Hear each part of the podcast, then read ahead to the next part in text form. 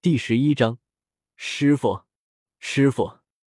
就在白羽薇望天长叹，纠结自己到底是怎么迷路的时候，两道茶艺值到账的信息出现在了脑海里。点茶艺值加上五千点茶艺值，那就是点茶艺值啊！下意识的计算了一下自己收到的茶艺值之后，白羽薇顿时就惊呆了。嘿嘿。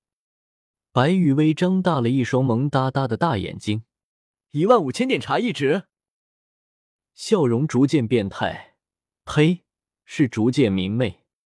不过开心之后就是不解的疑惑，怎么会这么多？一瞬间，白雨薇表示自己被增长的茶艺值给惊到了，高兴之余，白雨薇也有些忐忑。喵喵个小鱼干滴！本仙女不会玩脱了吧？想到了自己有玩脱了的可能性，白雨薇的大脑开始飞速的运转了起来，反复的思索了一遍自己的操作以及可能会造成的后果。白雨薇悄悄的松了一口气，问题不大。确定了事情的发展还在自己的掌控之中后，白雨薇的思维又活跃了起来。等价交换而已，谁都说不出我什么来。在白雨薇的眼里，自己拿唐昊和唐三父子刷茶一直的行为，就是非常正常的等价交换。唐昊和唐三父子为白雨薇茶一直，然后白雨薇为唐昊和唐三父子优异的生活保障，价值对等，童叟无欺。现在需要面对的事情就是，找一个靠谱点的势力加入进去，然后继续刷茶一直。只要有足够的茶艺值，就可以稳稳的提升实力。有了足够强大的实力，就可以刷出更多的茶艺值。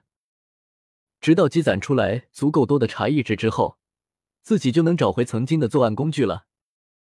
良性循环可以搞。将自己的情绪给稳定了下来之后，白雨薇简单的规划了一下自己未来要走的路，将自己给安排的明明白白的。就在白雨薇遥望着天空中的白云，思考着找哪个既靠谱又能刷茶艺值的势力的时候，天空中一个黑点出现在了白雨薇的视线之内，并且这个黑点正在逐步的变大。这是什么？看着越来越大的黑点，白雨薇一脸的懵逼表情。刷，当白雨薇回过神来的时候。天空中的黑点已经不见了，取而代之的是一个高挑妖娆的身影出现在了白雨薇的身边。哎，机械的转过头，看着突然出现在自己身边的身影，白雨薇的脑海中再次解封了一段记忆。师师师师师师傅！白雨薇惊讶的长大了嘴巴，一双萌哒哒的大眼睛中。满满的都是疑惑。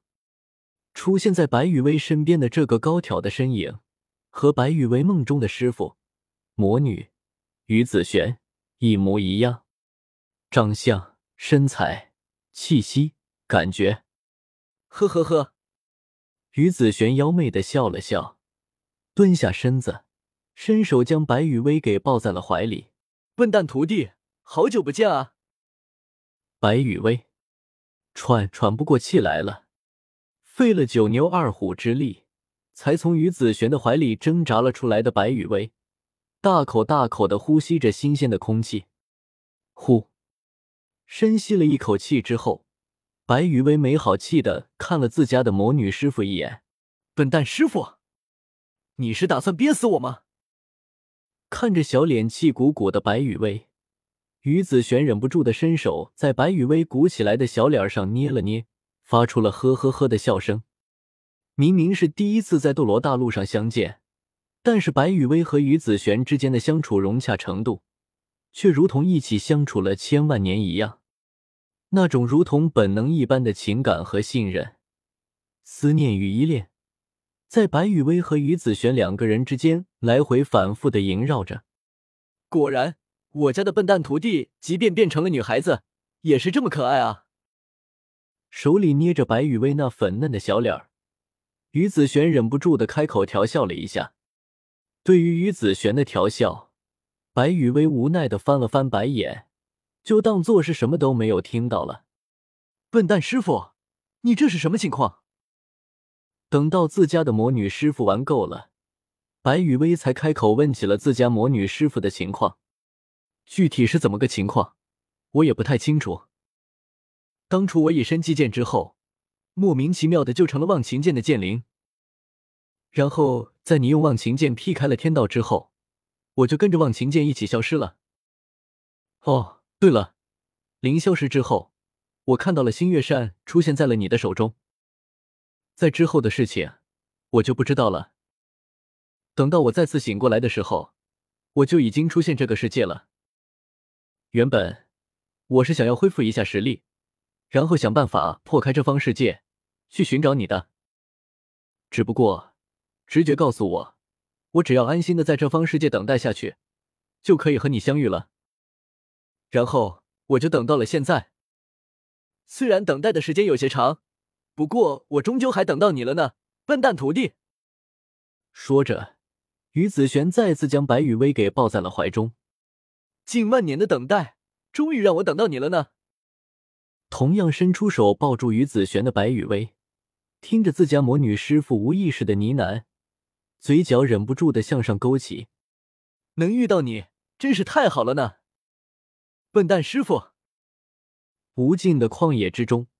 一大一小两个绝美的身影，就那么安静的抱在了一起。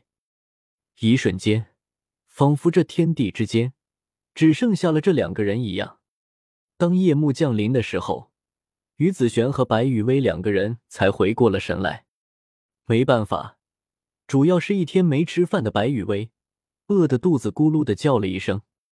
好笑的看了白雨薇一眼之后，于子璇无视了白雨薇的反对。直接一只手抱起了白雨薇，然后直接腾空而起，朝着最近的一座城市飞去。关于自家徒弟为什么会变成了女孩子这件事，于子璇连问都没问。同样，对于自己梦境里面的事情，到底是真实发生过的，还是只是一场梦境，白雨薇也没有问。对于白雨薇来说，于子璇还在就足够了。对于于子璇来说，白雨薇还在就足够了。心心相印，心心相连，惺惺相惜，心心相知，一切尽在不言中。